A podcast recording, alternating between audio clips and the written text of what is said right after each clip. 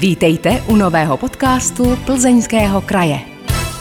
Příjemný poslech přeje Markéta Čekanová. Tentokrát budeme tak trochu v běhu. Moje pozvání totiž přijal Jiří Mašek, běžecký trenér a zakladatel projektu Tempo Makers. Ahoj. Ahoj. Ty nejsi ani zadýchaný, ty jsi nepřiběhl? Ne, já jsem nepřiběhl, přijel jsem výjimečně autem. Ty taky někdy neběháš, jak je to možné?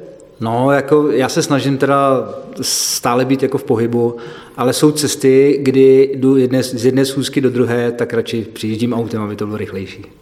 Podcast s tematikou běhání není náhoda. Povídáme si pár dnů před dalším ročníkem půlmaratonu Plzeňského kraje. Ten se běží 23. dubna 2022. Pokud nás tedy posloucháte ještě před tímto datem a propadli jste běhání, určitě se přihlaste.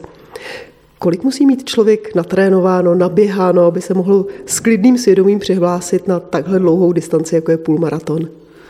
No to je různý. To záleží člověk od člověka, záleží podle věku, záleží na pohlaví. Já nejsem zastánce osobně toho, jak se říká, že stanete a za měsíc můžete běžet nějaký půlmaraton. Já si myslím, že ta příprava na ten půlmaraton by měla být v řádu třech až šest, šest týdnů. A měla by to být taková jako poctivá příprava, a je to hlavně z toho důvodu, aby ten člověk si ten závod užil. Eh, obecně, když to vezmu, tak i po měsíci se můžete rozběhnout a dát si ten půlmaraton. Ale vím, že pro spoustu lidí, kteří to takto udělali, je to potom takové utrpení. Takže těch 3 až 6 týdnů, 3 až 6 měsíců je ideální na tu přípravu na ten půlmaraton. Tedy úplně z nuly pro člověka, který v životě nic delšího než 100 metrů neběžel? Dá se říct, ale tam bych potom byl pro tu lhůtu těch 6 měsíců. Běhu různých délek se koná obrovská spousta. V čem je ten krajský půlmaraton jiný? Krajský půlmaraton je jiný hlavně to svojí trasou. Protože je to krásná trasa už od prvního ročníku, když běžíte přes ty letice, Šlovice, do Dobřán, kde je krásná fanzóna, na zpátek přes si Dobřánky, Lhotu a zpět zase na Škodaland do uh, Úborské přehrady. A specifická trasa je hlavně v tom, že prvních pět kilometrů neběžíte žádnou rovinu, běžíte do kopce z kopce. Pořád. Takže pět kilometrů a mám spočítáno, že převýšení je tam zhruba 400 metrů. Což... Prvních pět kilometrů do kopce z kopce a kdo přežije, tak doběhne ten zbytek? Ano, přesně tak dá, se to tak, dá se to tak říct, ale na druhou stranu je dobrý, že to je těch prvních pět kilometrů, protože v té době má člověk ještě jako relativně sílu. Jo? I když velké specifikum toho půlmaratonu je, že na 20. kilometru je neskutečně táhlý a prudký kopec, který dokáže vysílit i ty nejlepší běžce. A kolikrát jsem viděl, že i ty běžci, kteří umí fakt velmi dobře běžet, tak to jdou, ten kopec. Je dobře, když má běh takhle komplikovanou a náročnou trať? Já si myslím, že určitě, protože já nejsem zastánce takové rovinaté trati, kdy běžíte rovně, díváte se dopředu, najednou se otočíte a běžíte na zpátek a máte 21 km. Já mám strašně rád členitou tráť, ať už se to týče do výškového profilu, anebo za, za, začátek, eh, zatáček, protože pořád se máte na co těšit. Jo? Nevíte, co je za tou zatáčkou, musíte běžet dál, za chvilku další zatáčka. Jo? Takže členitě trati si myslím, že je velmi dobrý pro ten půlmaraton. Je z pohledu běžce lepší běžet někde po asfaltu, chodníky, silnice, anebo spíš právě přírodou?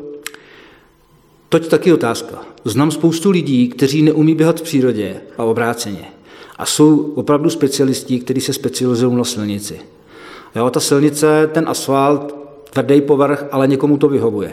Většinou to vyhovuje těm mladším e, ročníkům, protože ty ještě ty, nemají ty klouby tak opotřebované. A těm starším, jako jsme my, tak spíše vyhovuje, když se běží po takových polních cestách, lesní, lesních cestičkách na trávě, takže to vyhovuje. Takže, ale je to, je to opravdu individuální. Znám běžce i kolem 60 let, kteří si užívají silnici. Jo, takže nedá se říct, že ten a ten povrch je ideální pro, pro lidi, ale je to individuální.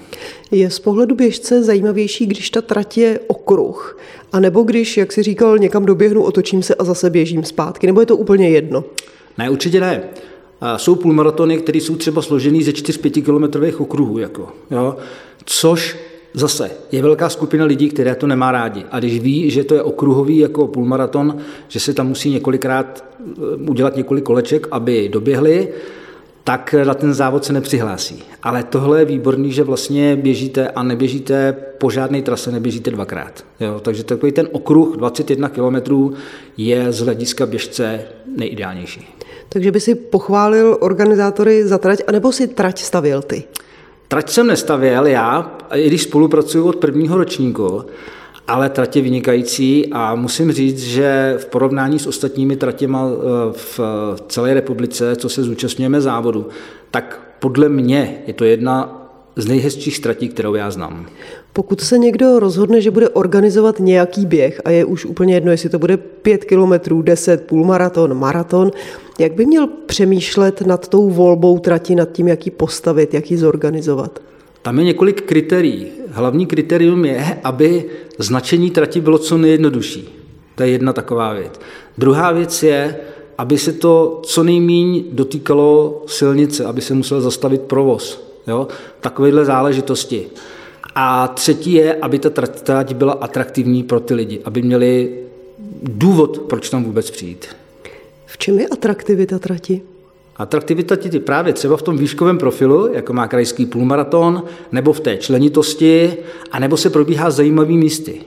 Já jsem na, na svých eh, bězích po celé České republice, tak vím, že eh, Řeknu teďka konkrétní příklad. Třeba v Chomutově se běží půlmaraton a ten je vedený zoologickou zahradou, Krušnohorským parkem.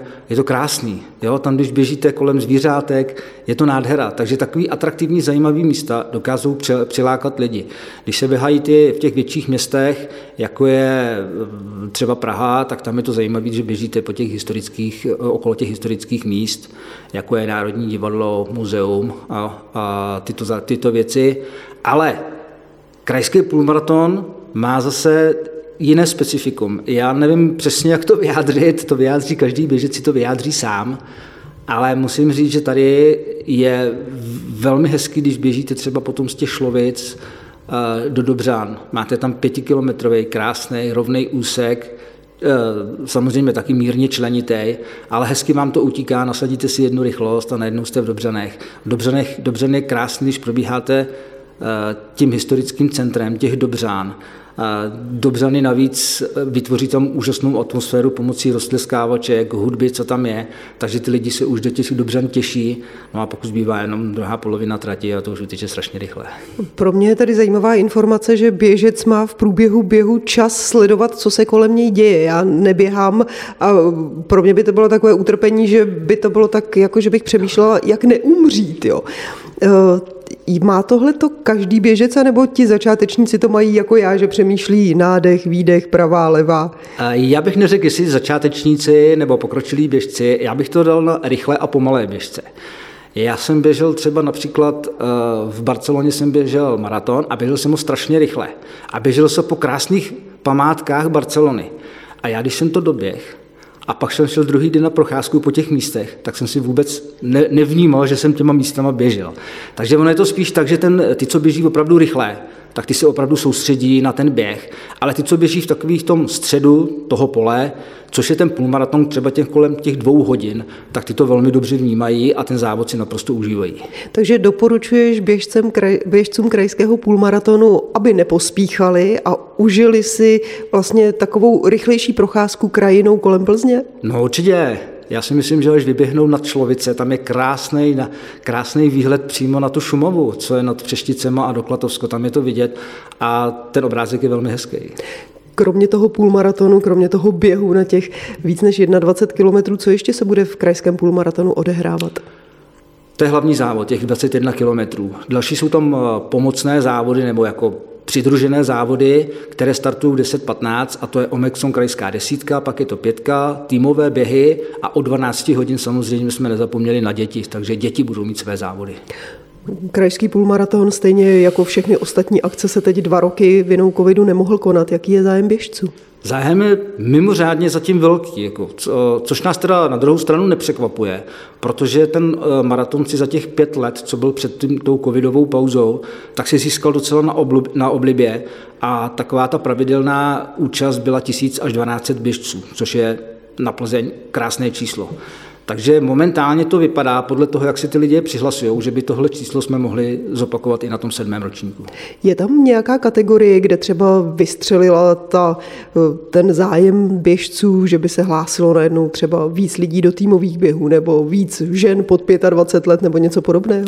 Ne, to ne, ale všeobecně, což je taková jako zajímavost, největší kategorie běžců je 40 až 55 let. Máš pro to vysvětlení? Mám pro to vysvětlení naprosto, naprosto logický. Mezi mužema to bych řekl, že jako, jako přirozený vývoj, ale hlavně těch žen v tomhle věku většinou se stává, že už v té době mají větší děti a můžou se věnovat sami sobě. Takže potom kolem, těch 45, kolem toho 45. roku věku už děti vlastně vypustili z hnízda, jak se říká, a věnují se právě tomu běhání a právě to, to je to nejkrásnější, co, co můžou udělat a právě proto ta kategorie 40 plus těch žen je hojně obsazena. Takže tam bude těžké se prosadit a vyhrát, nebo nejde vůbec o to vyhrát a jenom se právě pokochat tou krajinou, jak jsme si povídali? Já jsem zastánce a to, to preferuji na svých trénincích, svý názory, že a děláte jakýkoliv sport, tak i když vždycky jde o výkon, tak neměli bychom zapomínat na to, že sport je zábava. Takže bychom se i tím běháním měli bavit. Takže v první řadě eh, je ten zážitek, až v druhé řadě je ten výkon. Ten výkon je taková jako třešnička na dortu potom, když se vám něco povede. Posloucháte podcast Plzeňského kraje. Hostem podcastu je tentokrát běžecký trenér Jiří Mašek a tak si povídáme o běhání. Pojďme se teď přesunout od jedné konkrétní akce k běhání jako takovému. My jsme se ho už trošku dotkli, ale víc jsme si povídali o tom krajském půlmaratonu. Ty si před pár týdny publikoval článek Jak si naplánovat běžecký kalendář. V něm vyjmenováváš řadu faktorů, na které by měl běžec myslet, jako je výkonnost, věk, regenerace, čas nebo peníze. Mě zaujala ale podpora rodiny. Proč je pro běžce důležitá? No já si myslím, že to je jedna z nejdůležitějších věcí. Pokud nebudete mít podporu doma v rodině, ta rodina vám nebude eh, fandit, nebude, neumožní vám podmínky pro trénink, tak se nikam nedo, s tím běháním nedostanete. Jo? Já, já vždycky, když někomu, někdo ze mnou přijde a řekne, já bych chtěl udělat hele, nějaký tréninkový plán, chtěl bych si zaběhnout ten a ten závod a chtěl bych ho udělat třeba v takový, takový i výkon. A já mu vždycky řeknu, dobře, ale hlavní myšlenka, za prvý, chceš to udělat sám pro sebe, to je jedna z mých podmínek, protože nemám rád, když to někdo dělá pro někoho druhýho. Jo? A ty příklady jsou, to znamená, že on řekne, hele, kamarádi mi pořád hecujou, tak já chci zvládnout ten půlmaraton. Já říkám, ne, ne, ne, ty ho musíš zvládnout pro sebe, sám, sám to musíš chtít. Ty kamarádi, ty jsou škodolíbí, ty tě jenom hecujou a ty budou rádi, když se ti něco nepovede. Takže to je taková základní myšlenka. A druhá věc, tím, že budeš běhat, tak budeš trávit spoustu času mimo rodinu svoji. Budeš tím zatěžovat rodinu, nebudete moci jet třeba na nějaký výlet a to eh, všechny tyto podobné aktivity. A proto je důležité si tohle vyjasnit v té rodině. Ano, domluvíte se, třikrát, čtyřikrát v týdnu budu hodinu a půl pryč. Je to strašně důležitý. Strašně důležitý pro ten pocit vás, který vás potom nesvazuje, máte volný ruce v tom běhání, což je důležité. Takže rozhodnutí budu běhat, protože doma se to nedá vydržet a aspoň na hodinku, na dvě vypadnu, není dobře? Ne, určitě to není dobře. Určitě to není dobře. To je útěk od něčeho, kde se zase potom vrátíte a ty problémy se vám zase vrací. Jo? Takže když vy musíte odcházet z toho domova jako spokojený, dobře naladěný, rodina vám popřeje hezký běh a vrátíte se a rodina bude ráda, že jste, že jste zase přiběhli. Je to takový, já, já to beru opravdu, zdůraznuju to po několikátý, je to, je to hlavní, hlavní takový úkol, který by si člověk měl dát, když se rozhodne běhat. Proč lidi vůbec začínají běhat?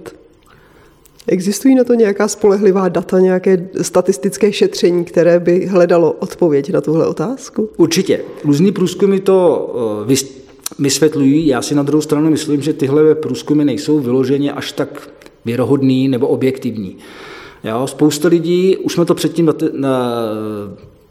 načetli, utíkají před svými problémy do toho běhání. Což na jednu stranu kvituju, na druhou stranu, když oni běží, tak pořád s těmi problémy jsou. Ty problémy se musí vyjasnit někde, někde úplně jinde. Ale já si myslím, že eh, je to zase takový to, chceme, chci si vyčistit hlavu, že jo, běžím, mám špatné myšlenky, Taky ne. Ty lidi běhají, protože po určité době zjistili, že jim chybí ten pohyb. No. To ty dnešní průzkumy vlastně ukazují. Lidi mají sedavé zaměstnání, žijou v neustálém stresu z práce, rodina, tohle.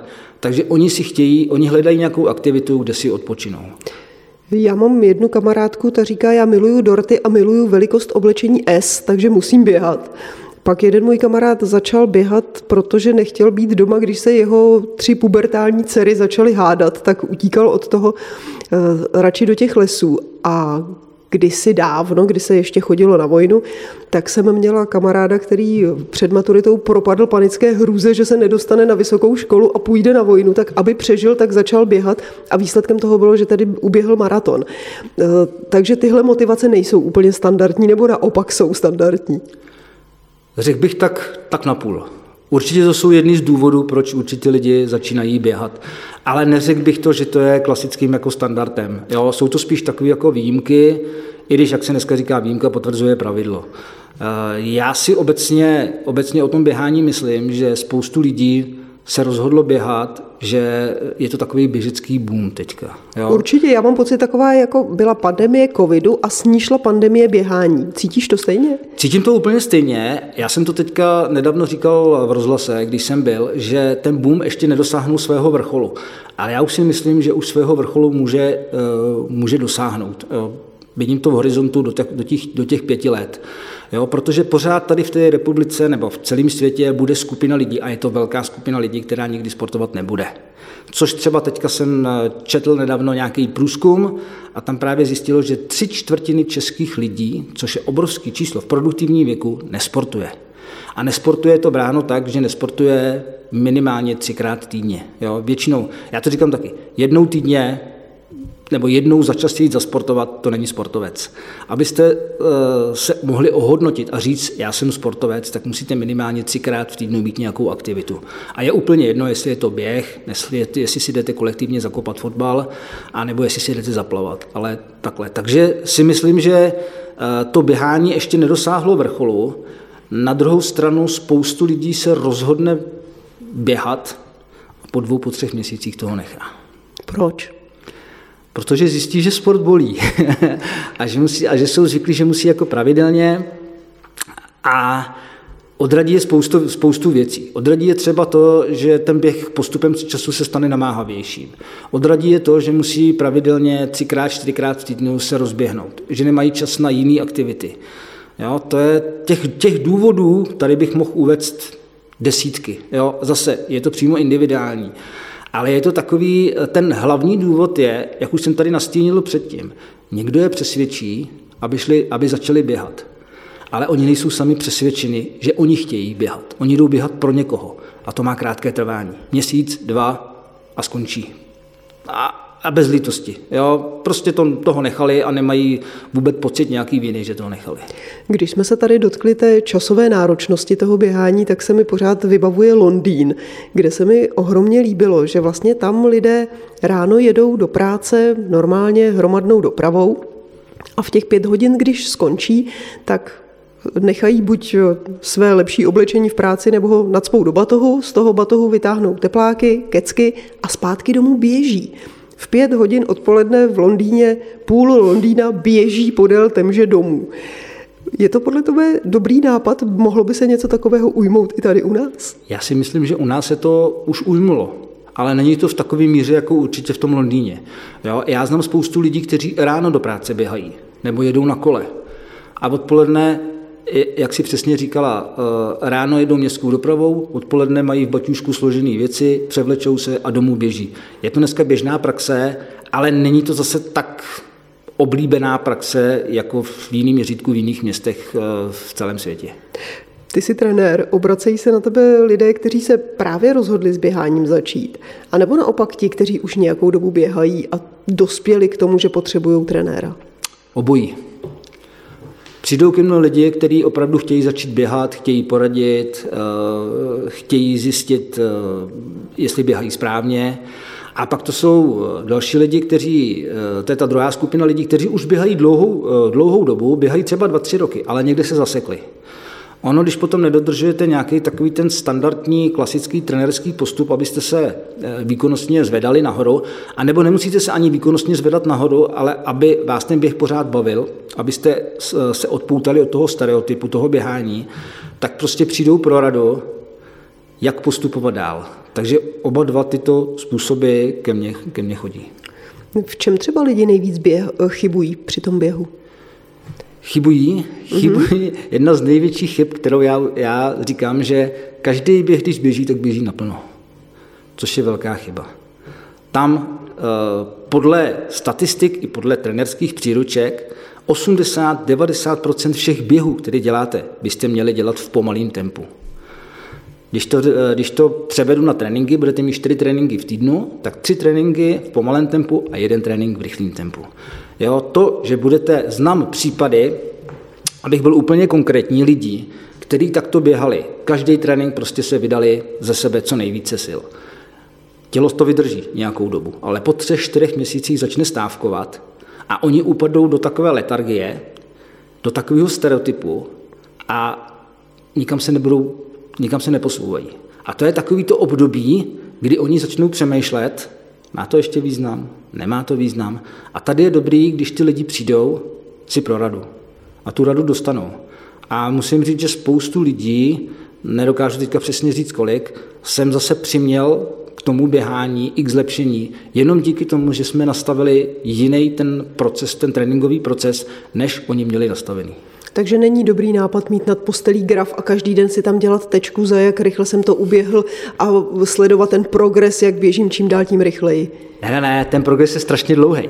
Ono si to spoustu lidí plete. Spousta lidí přijde a řekne si, hele, já už běhám rok a nikam se neposouvám.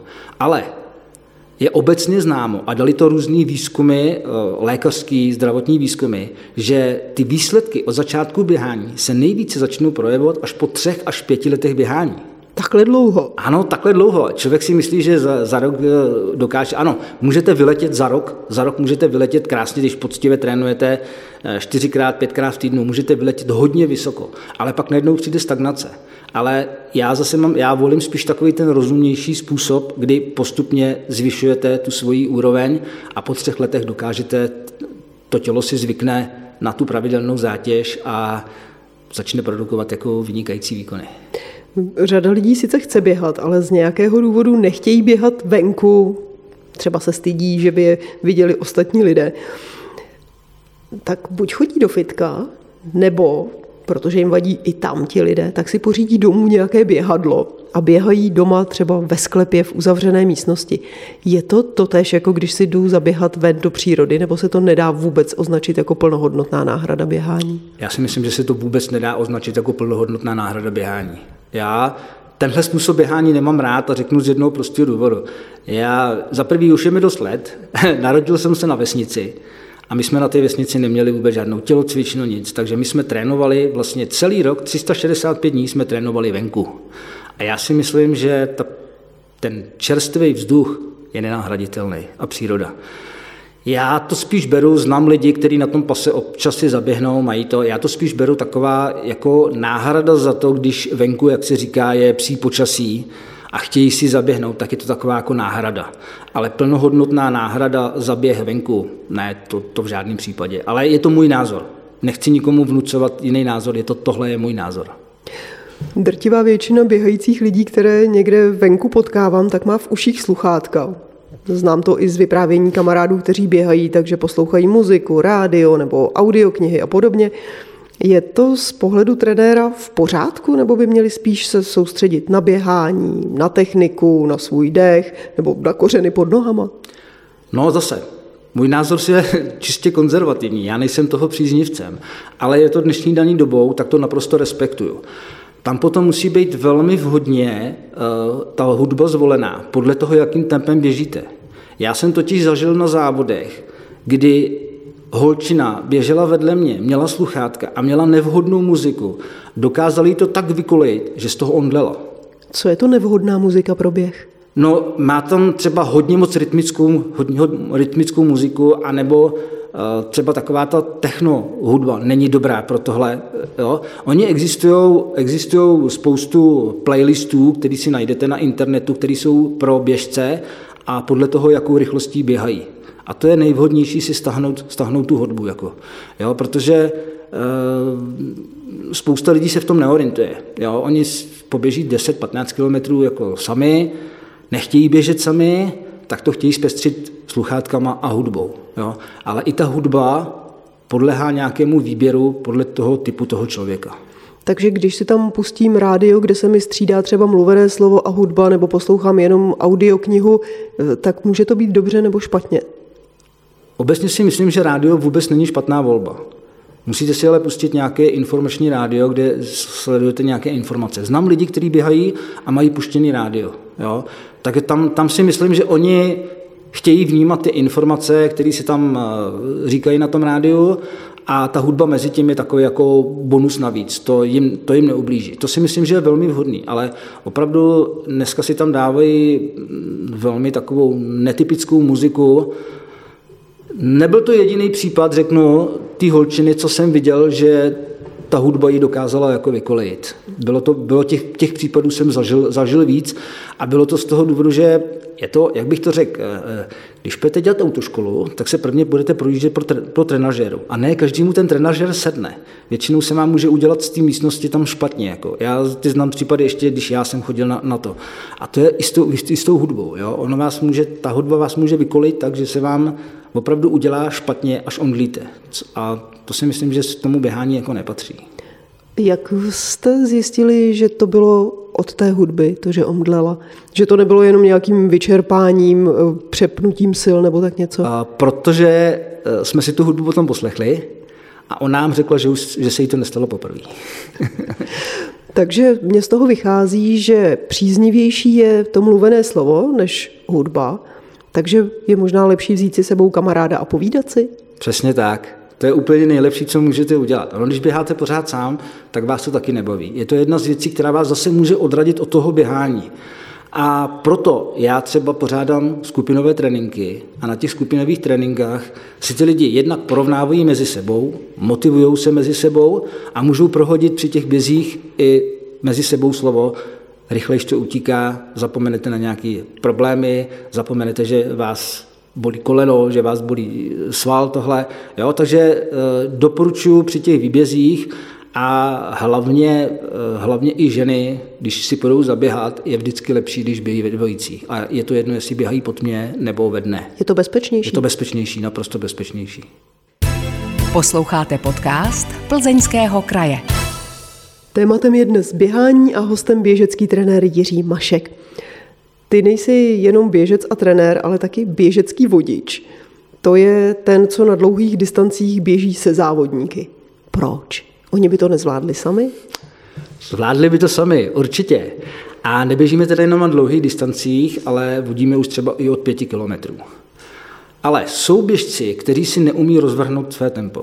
Oni by rádi zaběhli si nějaký krásný čas, mají vysněný čas, když eh, to řeknu laicky, když se blíží ten půlmaraton, tak jeden z nejpreferovanějších časů jsou dvě hodiny. Dvě hodiny na ten půlmaraton je taková známka, když to rozběhnete pod dvě hodiny, tak už je to známka, že jste to zaběhli velmi dobře. Když na dvě hodiny, tak pořád vám tam chybí ještě takový kousek překonání té magické hranice. A oni na to natrénují, ale když po té trati běží, tak tam eh, při tom závodě to je ovlivněno mnoha faktory. Jeden z těch faktorů že je, že nechají se strhnout tím ostatním, tím okolními běžci. Jo? A to se může stát, že na desátém kilometru potom dojdou síly, nebo na čtrnáctým. Takže my, vodiči, když běžíme na ty dvě hodiny, tam je dané přesně dané tempo a my to tempo se snažíme dodržovat od prvního kilometru až do toho posledního.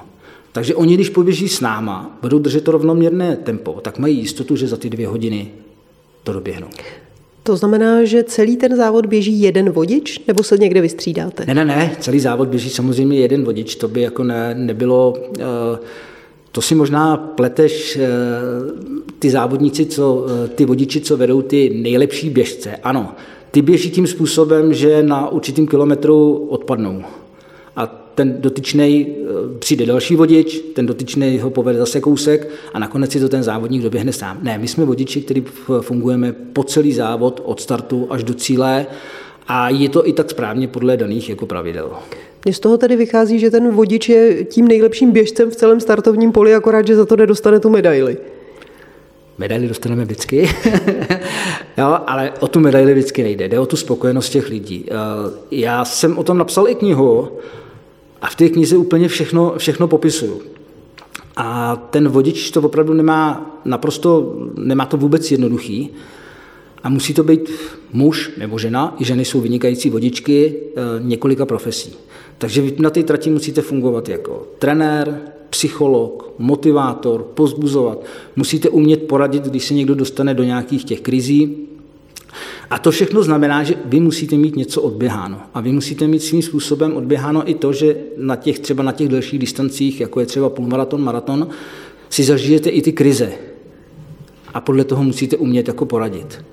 Já bych neřekl, že to jsou nejlepší běžci, protože to taky drobíček mate. Eh, já teďka budu mluvit o, o svý dceři, která neuběhne půlmaraton po dvě hodiny, ale je vynikající vodička z toho důvodu, že umí vodit ty pomalé časy a umí s těmi lidma komunikovat. A když se mi někdo hlásí mezi vodiče, tak to, že mi řekne, já dokážu uběhnout takhle rychle tu danou trať, tak já beru jako tak 30% toho, že se může stát vodičem. Pro mě jsou strašně důležitý ty morálně volné vlastnosti, jak umí komunikovat s lidma, jak umí potlačit své ego, protože to je strašně důležitý.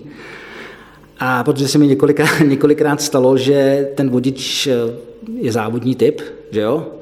Já chci být jako vodičem, dobře, a na pátém kilometru najednou kamarád ho předběhne, on říká, přece já se nenechám zahambit a jde s ním. No, stalo se to několikrát. Mnohokrát se to stalo, tak to není vodič. Jako. Takže tam musíte potlačit všechny ty svý závodní choutky, to svý ego a musíte to podřídit těm lidem, kteří běží s vámi. Tam je asi nejhorší nebo nejodpovědnější to, že když se postavíte na start, tak kolem vás se postaví 10 až 50 lidí, kteří na vás políhají. A jakmile uděláte jednu chybu, tak potom, potom vám to dají, když to řeknu hodně, když to řeknu tak jako vulgárně, tak vám to po závodě dají sežrat. Takže ten vodič vede jednoho závodníka nebo nějakou větší skupinu? Větší skupinu. Jo, jednoho závodníka ne. Tam eh, se postaví na start a má ten daný, eh, buď běháme s rozlišovacím trikem, kde máme na prsou a na zádech to číslo, anebo máme takové ty batohy a na tom jsou nahoře takové ty vlaječky, kde je eh, čas, na který jako vodí. A postavíme se do startovního koridoru a ty, kdo s námi chtějí běžet, už se postaví s námi a běží s námi. Takže, jak říkám, je to zále podle toho, jaký velký závod. Jsou závody, kdy kolem nás je 10 lidí, ale když třeba běháme ty velké závody, ty, ty pražský, tak tam třeba je kolem nás i 100 lidí, 100-200 lidí. Takže to funguje tak, že ti lidé řeknou, já chci běžet s vodičem na nějaký čas a přihlásí se. A nebo vidí na startu vodiče s časem, který se jim líbí, tak se k němu přidají. Ta druhá verze je správná. Jo, aby se přihlasovali na nějaký závod, že e, poběží s tím a tím daným vodičem, to v těch startovních propozicích nikdy není napsaný, ani by se nemohli přihlásit. Ale prostě oni přijdou na ten start, chtějí běžet ten půlmaraton a teďka se rozhodnou, ano, já si to chci dát za dvě hodiny, vidí vodiče na dvě hodiny, tak se k němu postaví. Vlastního vodiče si nevodí? Někdy, některý mají, ano, jsou, jsou lidi, kteří buď je to jeho kamarád, nebo je to z příbuzenstva dobrý běžec, protože chtějí běžet na úplně jiný čas, než je třeba ten vodičský čas. My neběžíme úplně na všechny časy, ty časy jsou většinou po deseti minutách odstupňovaný, na třeba na pět a deset kilometrů je to po pěti a chtějí běžet na jiný čas, nebo chtějí mít jenom takový doprovod, že doběhnou. A tam to většinou řeší takový kamarády. Takže jak to vypadá, jak se běží s vodičem, co všechno se tam odehrává? Z toho, co říkáš, vyplývá, že se tam toho odehrává mnohem víc, než jenom, že běží někdo vepředu a my ho následujeme. No, přesně tak. Já bych to řekl na konkrétním případě. Vyběhnete a vy musíte, mít, vy musíte přesně vědět, kde jsou občerstvovací stanice, jaký je profil trati, kde je kopeček, kde zpomalíte, kde se běží z kopce, kde zase zrychlíte. Vy to průměrný tempo musíte držet, to, co máte na té vlajce. Pokud dojde k vychýlení třeba 20 vteřin z toho času, tak už ty běžci můžete uštvat, protože ty nejsou zvyklí na takovou eh, velkou proměnu toho času. Vy to zvládnete, oni ne. To je taková odpovědnost. Před eh, občerstvačkou vy musíte jim poradit, jak si mají občerstovat. To spousta lidí to neví. Já teďka když třeba vodím, eh, vodím i preferovaný na maraton, jsem vodil časy 5 hodin, což je ten nejpomalejší čas, a tam většinou s vámi jsou prvo, prvoběžci maratonu. A ty opravdu dají na každý vaše doporučení. Tím, když oni, oni neví, jak se mají napít, oni neví, jak mají vzít kelímek. Jo, to všechno to je tam... nějaká věda, jak se napít, jak vzít samozřejmě, kelímek? Samozřejmě, to je obrovská věda. Jo, tam zkuste, se, zkuste běžet, vzít si kelímek od dobrovolníka a v tom běhu se napít. Jo, to, to, není, to není vůbec jednoduchý. Ale takhle, tohle se dá ještě zvládnout. Ale ono je tam tak, že blíží se třeba konec závodu a dochází vám energie. A ta energie se potom řeší třeba nějakým jontovým nápojem. No a tam to musí být správný pořadí toho napití. Jako. No, tam to znamená, že oni, ten jontový nápoj většinou je hodně přeslazený, protože je to na bázi jako cukru. A ten, když napijete a nezapijete vodou, tak on ztrácí účinek. Jo? Nebo má ten účinek, účinek minimální. Tak proto je dobrý si napít toho jontového nápoje a ještě to zapít aspoň jedním douškem hltu vody, aby se to spláchlo, aby, došlo do, aby to mělo správný ten jako účinek. To je třeba to, oni, oni jako neví. Oni třeba udělají jednu takovou věc, která při těch dlouhých tratích je velmi nebezpečná a to je, že oni na těch občerstvovačkách zastaví. To se taky nemůže. Na těch dlouhých tratích pět vteřin zastavení stvrdnou vám tak nohy, že už se nerozběhnete. Jo? Takže my apelujeme, ano, přejdite do chůze, do rychlé chůze, když se nedokážete za běhu napít a napijte se za ty rychlé chůze, ale hlavně nezastavujte. Znám případy, opravdu znám případy, který, kdy se někdo zastavil na 10, já si teďka odfrknu nebo tuto, už se nerozběh pořádně. Jako, jo? Stuhly nohy, rozběh se, možná třeba potom 2-3 kilometry, o to strašně bolelo, než se rozběh, ale tím, když nás, kdyby nás poslech a prošel, tak by to bylo úplně bez problémů. Takže těch rad během toho maratonu třeba musíte zvládnout, zvládnout spoustu. Jak to vůbec fyzicky jde, když si představím, že tady vedeš nějakou skupinu, řekněme 10 běžců třeba, mm. teď se ti to tvoje startovní pole může trošku roztrhat, někdo se chce napít, někdo se nechce napít na té občerstvovačce, někdo se zastaví, tak to ty ještě pobíháš tam a zpátky a, a radíš jim jednotlivě, nebo ne, jak to je? To nemůžu, to vůbec nemůžu. Já musím držet taky svůj čas, to je jedna, jedna z takových věcí. Ale my se snažíme ty lidi, aby opravdu, eh, aby to byla eh, kompaktní skupina. Jo? Takže oni ví, my řekneme, ano, tady začíná občerstvovačka, bude dlouhá 30 metrů, těch 30 metrů projdeme. A oni v těch 30 eh, metrech si musí udělat to, co oni chtějí. Napít se, vzít si třeba houpičku od čerstvice. My ještě potom po té občerstvovačce zhruba nějakých třeba 50 metrů běžíme volně, než se to zase spojí dohromady a pak se rozběhneme. Jo? Takže i tahle komunikace tam je. Tam já bych eh, chtěl upozornit na takovou eh, zajímavost, která je pro, pro mm, vodiče hodně, když to řeknu, hodně frustrující. A to je to, když s vámi běží člověk, který na tom půlmaratonu třeba s vámi běží do 19. kilometru a pak nemůže. A vy jste si ho za těch 19 kilometrů docela oblíbil a rád bych s mu pomohl, ale díky tomu, že vy musíte držet čas, tak mu bohužel nemůžete pomoct.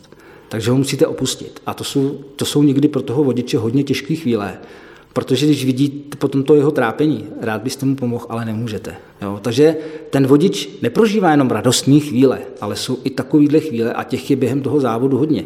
Když se někdo zraní nebo něco, jsou to takový smutný jako obrázky, ale to je taková, ta stěná stránka není až tak důležitá jako ta pozitivní. Máš nějakou naopak pozitivní vzpomínku, historku ze své vodičské praxe, něco, co tě někdy hodně potěšilo, nějaký běžec, který tě překvapil? No, Mám jednu, jednu řeknu, taky jsem ji uvedl ve své knize. Myslím, že to byl rok 2017, kdy jsme v Karlových Varech běželi půlmaraton a vodil jsem na čas na 1,50 na půlmaraton. A běžel s námi kluk, který po začátku kulhal a vypadal jako postižený. A vůbec, my jsme nevěděli jeho historii vůbec nic. Na 8 kilometru už skoro nemohl, ale my jsme dokázali ho svými motivačními řeči, protože na těch velkých závodech vodíme na ten jeden čas třeba dva lidi, tak jsme ho dokázali přesvědčit, rozběhnout, on běžel s vámi, s námi a cíl i s námi dokončil. A po běhu nám říká, že tři roky předtím, než eh, běžel ten závod, tak měl těžkou havárii na motorce a dával jenom 10% naděje, že bude chodit. A on si řekl, že uběhne půlmaraton. No, já jsem dojatý ještě teďka jako, a můžu říct, že v tu chvíli nemáte, nedokážete říct vůbec nic, jenom se otočíte, tečou vám slzy a to jsou tak, těch příběhů my zažíváme na každém závodě několik. To jsou tak úžasné zážitky a je to jedna z věcí, z těch emočních věcí, proč vůbec toho vodiče děláme. Jako. Když nejkrásnější odměna pro vodiče je, když doběhnete závod a přijdou vám poděkovat, že jste dotahli k času, který oni by si v životě jako sami nezaběhli. A to nejsou jenom ty, kteří doběhnou s vámi. Jsou to i takový, který třeba ztratíte na tom 19. kilometru a oni za vámi přijdou a oni vám poděkují, že i do toho 19. kilometru jste je dotahli, protože oni kdyby běželi sami, tak na 14. končí. Jo, takže to jsou krásné. Jako, to je největší odměna pro vodiče. Vodič nepotřebuje žádnou medaili. Pro vodiče je tohle nejkrásnější odměna. Máme před sebou krajský půlmaraton Plzeňského kraje s letopočtem 2022. Jsme na začátku běžecké sezóny tohoto roku. Co by si popřál všem běžcům, trenérům, vodičům, prostě všem lidem kolem běhání? Já bych jim popřál, aby ten rok 2022 po té běžecké stránce byl ten nejlepší z let, který, dokdy, eh, který eh, kdy běželi. Na druhou stranu já vždycky takovým říkám, nepřeháníte to s běháním, nechte si tam nějaký čas taky na odpočinek, regeneraci, protože to tělo potřebuje. A čím jste starší, tak tím to potřebuje víc. A vězte, že ty závody, pokud nestihnete nějaký závod, tak za týden se koná jiný a příští rok ten závod bude zase ve stejném termínu. Hostem podcastu Plzeňského kraje byl tentokrát běžecký trenér Jiří Mašek. Já ti děkuji a přeju i tobě příjemnou sezónu. Děkuju a ať nám to všem běhá. Od mikrofonu se loučí Markéta Čekanová. Díky za to, že jste poslouchali tento podcast. Připomínáme, že všechny podcasty Plzeňského kraje najdete také na stránkách Plzeňského kraje www.plzeňský-kraj.cz, na krajském Facebooku, YouTube nebo v Spotify, Apple podcastech a podcastech Google. Aby vám neutekly další díly, nezapomeňte nás sledovat nebo si přihlásit odběr, ať už nás sledujete nebo posloucháte kdekoliv. Těšíme se v příštím dílu naslyšenou.